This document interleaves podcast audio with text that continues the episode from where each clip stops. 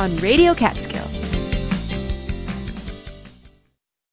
Hi, this is Jeff. I'm your host on Radio Catskill's brand new show, Electric Mountain, bringing you the very best of electronic dance music from back in the day to today.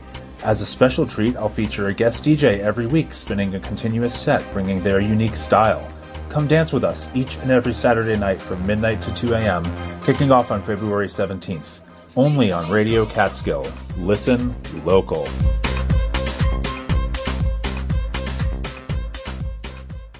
Support for Radio Catskill comes from Farm Arts Collective, located on Willow Wisp Organic Farm in Damascus, Pennsylvania.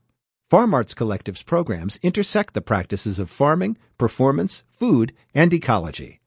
FarmArtsCollective.org. From the Community Foundation of Orange and Sullivan, a publicly supported philanthropic institution, CFOSNY.org and from listeners like you who donate at WJFFradio.org. Good morning. Welcome to Catskill Character. My guest today is world traveler, former record plant sound engineer, and environmentalist Gray Russell, a frequent visitor to the Catskills. We'll be talking all things rock and roll, climate change, composting, and so much more. Here we go. Welcome to Catskill Character, Gray. Thank you very much, Donna. I'm, I'm excited to be here. I'm a fan of the Catskills, and I'm a fan of Radio Catskill and um, and your show, Catskill Character. It's a thrill for me to be here with you. Oh, thanks, Gray. You know, you have been on the move since you were a teenager. After you graduated from high school, you went on a summer student work program to an archaeological dig in England. In college, you spent a semester in France and after you left college, you got a job working in a warehouse in Rotterdam. You've worked as a waiter in Paris. And in fact, you worked at the largest jazz club in Europe, Ronnie Scott's in London. How'd you get that job? When I uh, I ended up in London, I knew about the famous Ronnie Scott's club, and I walked in and I applied for a waiter's job, and they said yes. I, I think because I was American. You know, I was a re- real American to them, jazz being an American art form. And I ended up spending a year there. Uh, and I got to see legends like Ella Fitzgerald, Stan Kenton, Elvin Jones, Art Blakey, Oscar Peterson, and Zoot Sims, and also um, pop artists like Judy Collins and Joan Armatrading and Maria Muldaur. Um, it was it was a terrific experience working with the musicians and and one time, one of the musicians there for one of the opening acts asked me if I'd like to see them during the daytime in a recording studio where they were making an album. And so the next day I went to meet them and see what it was. I'd never been to a recording studio. I didn't know anything about what it was. And uh, there, the magic was revealed for me. It was uh, it was just blew my mind to see how they set up the microphones and run the tape machines and make recordings. So, actually, what you're saying is, I got to just interject this. I am so jealous when you rattled off that list of performers that you saw. I'm just so jealous. You are a lucky man. Yeah. But getting back to my question, being exposed to the music business in that way, you decided you wanted to work in the recording industry and you went to two different schools to get certified. Yeah, I, I decided I was going to leave London. I was going to go home and learn about recording engineering. I enrolled at uh, the Institute of Audio Research, which is still the, the number one audio technical school in, in the country. It's in New York City. And another school called the Recording Institute of America, which was in a control, in a recording studio and there it was sort of hands-on. They showed you how to coil cables and run the run the console and the, run the tape machine and set up microphones. So the combination of studying the physics of sound and then also a little bit of hands-on. Uh, I got two certificates from both of them, and I made a resume and sent them out to every recording studio in New York City to see what I might find. And that leads us right to the story of how you got your start at the record plant. This is classic. Would you mind telling the listener? Well, yeah. Um, again, I thought I might find a job at a little four track studio in Yonkers someplace.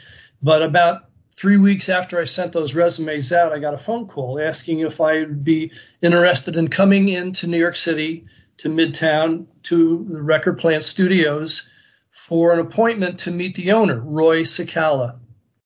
Now, I, I had spent my younger years studying albums and album jackets and album liners, and I, I, I always looked at not just the artists and the musicians' names, but I looked at the names of these producers and engineers and recording studios, and so I knew about the record plant. I was I couldn't believe it, and I knew Roy's name and uh, so they they asked me, can can you come come in to to meet the owner? Uh, and I said, sure. When should I come in? They said, well, you could come in tonight at five. Uh, we're just getting started work then, and you can you can get to to meet him. So I said, great. And I hung up the phone, and then I thought, what kind of a job begins at five o'clock in the in the evening? Um, but I realized that was the world I was uh, I was about to get into, and um, he uh, I lived through that session and um, and basically kept working there for uh, for free for about a week. And eventually, I went to the office and asked, Are "Do I get hired here, or how does it work?" And I be, I became a gopher, uh, which means uh, like you go for this, go for that, go pick up a sandwich for the manager, go uh, go pick up the laundry for the uh, engineer, etc. And eventually, I was a tape librarian. And during that time, I would help the assistant engineers set up and break down their recording sessions to help them. But when when I did that, you see, they were they were showing me what they did, and I would ask them about this microphone and what is this? How do you use this? And they showed me how to uh, how to uh, clear the, the consoles and and uh, and you know what the pan pot is, how you go from left to right, and the faders and and eventually one of the guys got sick and um, and so the managers called me in and said, You're going to be the assistant on this session. And that was it. Then I was an assistant engineer. And within the next few years, I worked. This was a big studio that um, uh, had a lot of, was very, very busy every day. Uh, and over the next few years, I ended up working with um, artists like Bruce Springsteen and the E Street Band and Tom Petty and the Heartbreakers, Kiss, and uh, and really the was exploding in in uh, in the mid 70s in New York City was the punk uh, artists. I worked with Television and Blue Oyster Cult. I engineered a Patti Smith group record, uh, their Easter LP, which included their hit song "Because the Night." I got a platinum album from working on Blondie's Parallel Lines, which included the gold single for "Heart of Glass," and uh, and The Godfather, Lou Reed. I even worked with The Clash. Mm. Unbelievable. I, you know, just to get back to that story about getting your job at the record plant, the thing that cracked me up about it when you first told me was that Roy Cicala never said to you, you're hired. He just kept saying to you, you can come back tomorrow. that's right. That's right. I and, mean, uh, and I was told years later, or I was told months later that, um, you know, the reason that uh, he, he hired me was he saw my resume and with all my certificates from these recording institutes, et cetera, and even my travels and working in the with the jazz jazz artists, what he saw was my address at the top. And it turned out that he lived in my town. He lived just a couple of blocks away, and uh, and that that was that was. And he said he said to the manager at the time, maybe we could maybe this guy uh, maybe he wants to ha- have his life ruined we'll we'll bring him in and see if he wants a job and and that's what worked have his life ruined well it is it is kind of rough on the uh, system because like you said you start work at five o'clock you could go until uh, four o'clock in the morning Yep, right? it was uh, it was very, all hours. Yep, uh, all hours. Many I did many twenty four hour days. Yep. Well, you know, Gray, there are so many stories that you could tell us, but I thought I'd focus on two important events that happened while you were working at the record plant. We all have stories, those of us who are old enough at least, about where we were when the blackout of July 1977 occurred, but your story is certainly unique. Yeah, yeah. When that happened, that's that summer, that summer day, that evening, uh, I was uh, I was in um, one of the control rooms, Studio C, and the suddenly the tape machine slowed down like that, and then it came back up to speed, but then the lights went out. And I went out on the balcony there uh, and looked out, and I saw all of the lights in Manhattan come back on, and then block by block, they all went out and they stayed out. Wow. So we knew that it was a big blackout, and we couldn't take the elevator. I was on the 10th floor, so we walked down. It turned out that Herb Alpert was down the down the hall in another room. So he and I and his session and my session, we all walked down 10 flights to get to the lobby. And in the lobby was Bruce Springsteen and the E Street Band. They were they had been recording their their album uh, Darkness on the Edge of Town in uh, in Studio B, and they're sitting around playing guitars because we didn't know if the power was going to come right back on and we if we could all continue working. But after about 40 minutes, we decided everybody said, let's, we're going to shut it down and we'll, we're going to go home. And Jimmy's engineer, uh, um, sorry, Bruce's engineer was Jimmy Iovine, who I had worked with before. And uh, Jimmy Iovine asked me, Gray, you know, I know you're out in Jersey. Do you want to stay here in the city? You can come up with me to the hotel. I'm staying with the band up at uh, up in Central Park West. And I said, that'd be great, Jimmy. So um, you know, the E Street Band and Bruce, they they were certainly celebrated for their Born to Run record, but they weren't yet sort of like superstars. And so we were able to walk up together in the in the darkness up Eighth Avenue uh, with the whole E Street Band. Several times people came up and asked Bruce for for autographs, but um, that was it.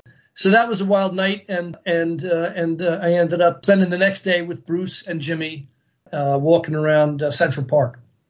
Unbelievable. And then you also have a very unique experience when John Lennon was shot and killed. Would you tell us about that? Yeah, so uh, John and Yoko were upstairs recording, and I was downstairs uh, working with uh, Meat Loaf, and they were around for the better part of two weeks, uh, recording songs of one of Yoko's songs, really. And one evening, you know, I saw them all the time. We'd sit around and chat. We were watching TV in our little sort of our lobby and going up and down the elevator with John. It was such a big thrill to me. But um, that one evening, somebody came into my control room and said, uh, you know, they say John's been shot. And I said, no, he's, he's upstairs. And they said, no, their, their session ended. And then uh, another report came in said, yes, he actually was was shot. And then um, at one point, I stepped out of the control room looking at the TV, and they announced that he was not only shot, but that he had been killed. And that just blew everybody's mind. All four rooms came to a grinding halt, stopping the music. And I, I cried a lot that night. It was really a, a difficult time. Yeah, I cried a lot too. I feel you. Uh, so it all happened for you at the record plant, which was a very unique recording studio itself. I mean, it was the same as many other studios, but it had a unique quality. Would you just give the listener a quick idea about that? Yeah, it was a complex of four rooms and uh, four different recording studios. But the main thing about the record plant, it was the very first recording studio that was really built to be a comfort to a creative artist. Instead of before then, all of the Beatles and Rolling Stones albums, those were made in recording studios that were very clinical, and the recording engineers actually wore lab coats or uh, or jackets and ties. They were sort of dressed up. The record plant was built really to be like a living room. In fact, there was a common area that we could all have coffee, and there was a jukebox and a uh, a couch and a television. And uh, it was meant to for everybody to relax, and uh, just the mood of it was meant to be very, very casual, so that the artist could could be feel free to create and come up with with beautiful, creative stories and uh, and music. Well, of course, just as with everything, time changes things, and digital technology was introduced into the recording industry, and eventually the record plant closed and you began to have to go out and find work as opposed to work coming to you. What was that period of your life like? Well, it was it was tough, and uh, and for a variety of reasons, the record plant was also closing. And you know, my my life was changing. Also, I was no longer in my early twenties; I was in my late thirties, and I had also been following uh, and learning about environmental issues all during that last ten years, and they became not just an interest but a hobby, and then a passion, and I started to then rethink my life. Do I want to continue in an industry that's sort of a young man's game, or is there something else that I could do with my with my life uh, moving forward? Great. That's a great lead into the second half of the show. So let's take a quick break here. You've been listening to Catskill Character with today's guest, recording engineer Gray Russell. We'll be right back after these messages. Hey, this is DJ Chucks of Old School Sessions. Please join me and Selector Starkey at our new time, 8 p.m. to 12 a.m. Saturday night. Old school, baby. Old school, baby. Old school, baby. Old school, baby. That's Old School Sessions right here on WJFF, 8 to midnight, Saturday night, only on Radio Catskill.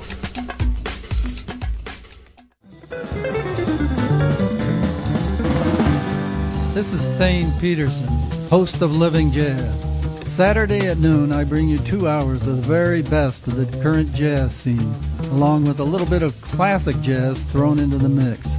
It's wonderful music that will warm your heart and soothe your soul. Join me for Living Jazz, noon to 2 Saturday, only on Radio Catskill.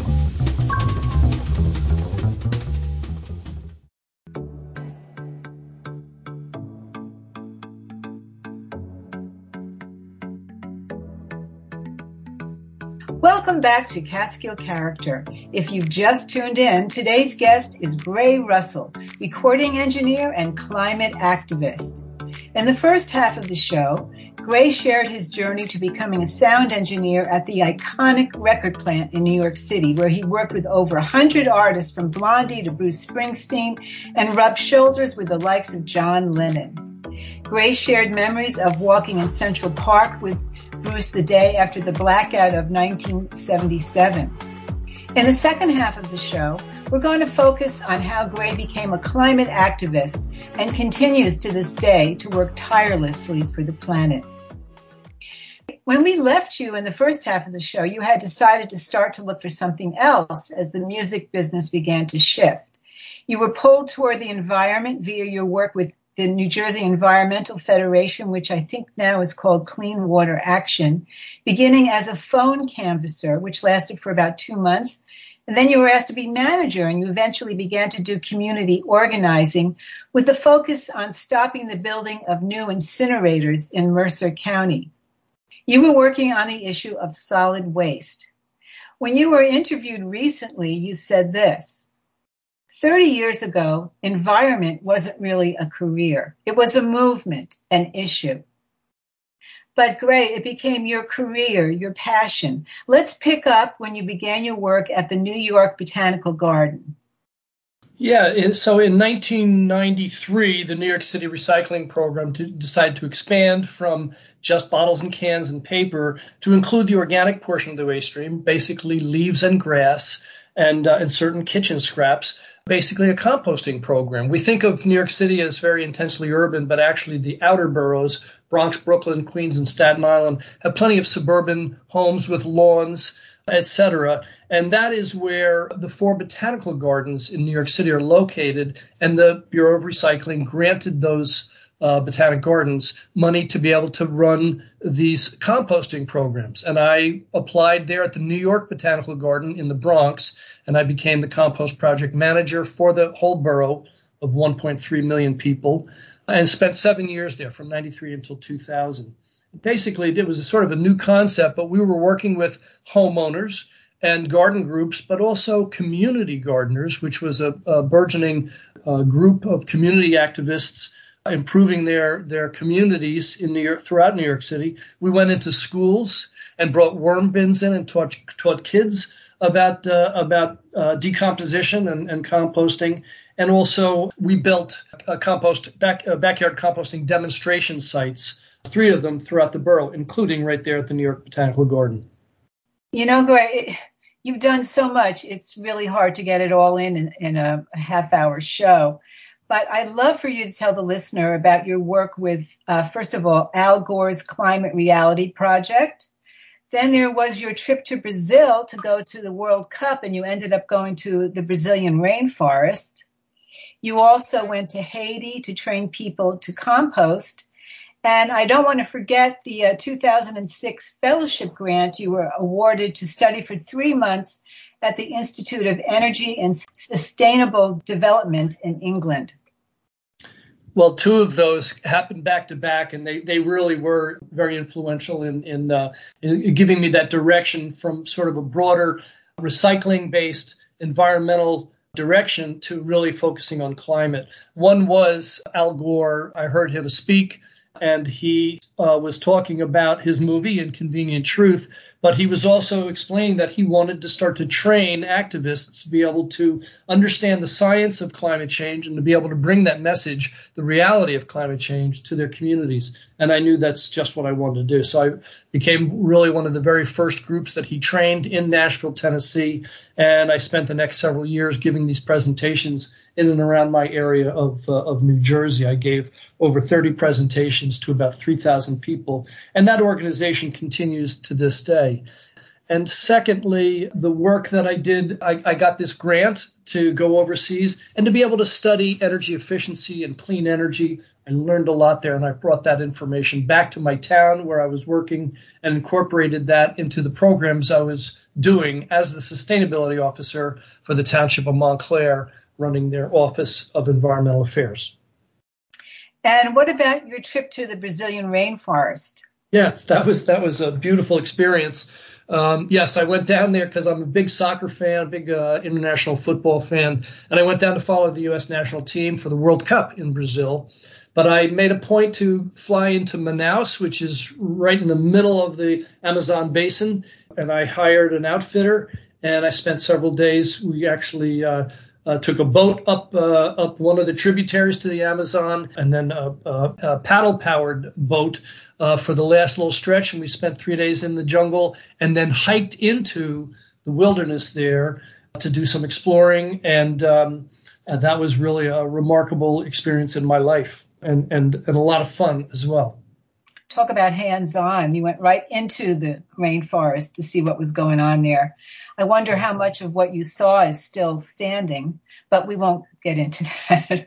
Okay. Um, also, you went to Haiti to train people to compost. That's pretty incredible. That's right. That my my the work that I had done at the New York Botanical Garden with the composting program trained me that uh, composting was not just for gardeners and for backyard uh, gardeners, but it was also a solid waste solution. And Haiti is plagued by still uh, terrible soils. They they ruined their uh, their soils there, and also uh, they have a tremendous garbage disposal problem. They really don't have much organized waste collection. It's often just thrown into the rivers. So by combining those two problems, myself and, a, and another team teammate flew down there and spent a week with community activists, training them on how you could do community composting, which would reduce the amount of garbage that they're generating, but also create a product that would improve their soils and make it more uh, arable and able to grow uh, to grow food.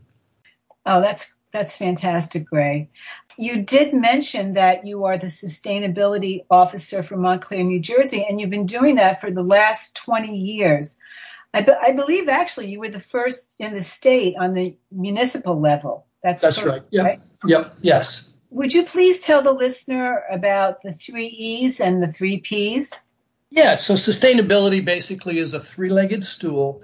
It means not just looking at the environmental impacts of any process or any action, but looking, incorporating also the economic and the equity impacts. So that's the environment, the economics, and the equity, equity or justice. We call them also the three P's, which is people, planet, and profit.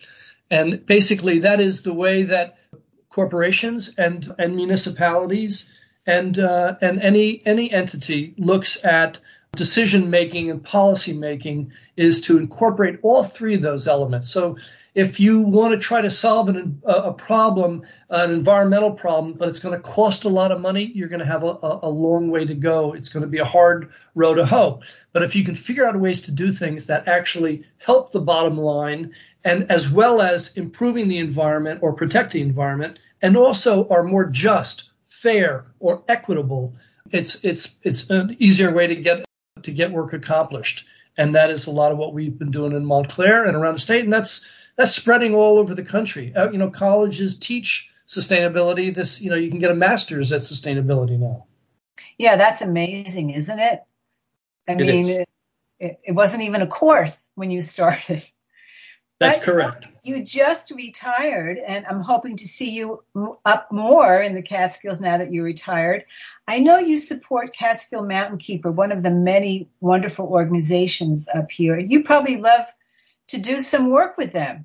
I, I would. I, am a big fan of uh, Catskill Mountain Keeper. I've been a supporter of theirs for several years. I happen to know uh, their their director Ramsey Adams from uh, the work I was doing in the Bronx. Uh, he was down in the Bronx in those in those days back in the 90s, and the work they've done to stop fracking. I think is is really admirable, and I, I would love to uh, continue to work with them. I'm also a big hiking fan, and I've hiked up in the Catskills, and I hope to be able to return up there and do some more walking in the woods in that beautiful countryside. Great. I'm gonna I'm gonna go with you when you do that. Absolutely. so I I just have one more question to ask you, and it's the same question I asked Josh Fox when he was on the show. With all you know about the degradation of the environment, with all that you've seen, the frustration of the Trump years when so much of the work that had been done was trounced, with all of that, how do you stay positive and continue to do the work? How do you not fall prey to climate anxiety and just become paralyzed? Well, you know, you're right that it is a real thing, climate anxiety, and it is difficult sometimes. But I will tell you that you know I, have learned so much about the natural world around me, and and I and I observe so much that um, I, I, am um, I'm, I'm, inspired by it, and, and it helps me um, continue my work. And the people in Montclair were also very appreciative of the accomplishments that the Office of Environmental Affairs did. But beyond that, I am, I often think I'm actually addicted to inspiration. And I, I feel like I'm moving through life, uh, walking through life, pulled forward by awe. And that is what keeps me this beautiful world that we have and the beautiful flora and fauna, you know, the, the biosphere that we live in.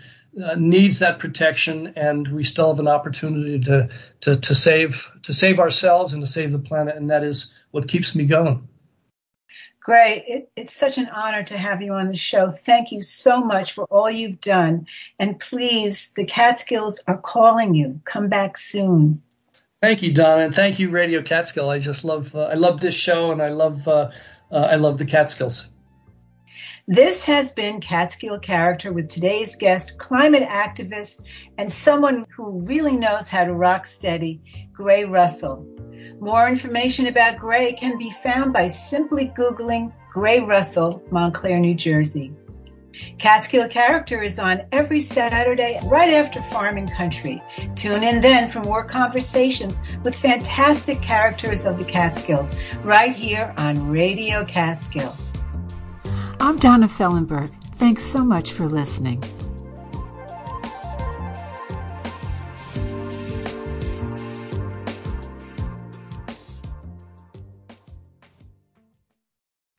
Support comes from Jeff Bank, Sullivan County's community bank, celebrating 110 years of service this year, offering deposit and loan products for all your banking needs. Member FDIC and an equal housing lender. National Mortgage Licensing System and Registry Identification Number 405318. Jeff Bank, still banking strong. And support comes from listeners like you who donate at wjffradio.org. Hi, Angela Page from Folk Plus. I'm going to be away this week, but my good friend Matt Baya, my buddy from WERU in Maine, will be filling in. Enjoy some of the songs he loves to play during Folk Plus this week. So that's Sunday at 4 with visiting DJ Matt Baya from Maine here on WJFF.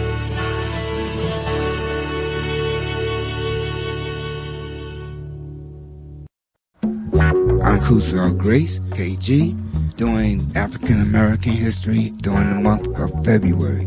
Black History Month was originally created to fight ignorance and to prevent the continuation of misconception about black people and their history. So I'll be doing presentations on black history from then until now. So please check me out Tuesday on the Music and Emporium. I'm Callison Stratton, a singer-songwriter, public historian, and host of Liberation Station here on WJFF Radio Catskill. Liberation Station is a show that highlights the work of female and femme-presenting performers across genre and time. It's my little way of balancing the scales of representation on the radio. Join me for Liberation Station every Saturday evening at 7 p.m. only on Radio Catskill. Listen local. WJFF Jeffersonville, W233AH Monticello,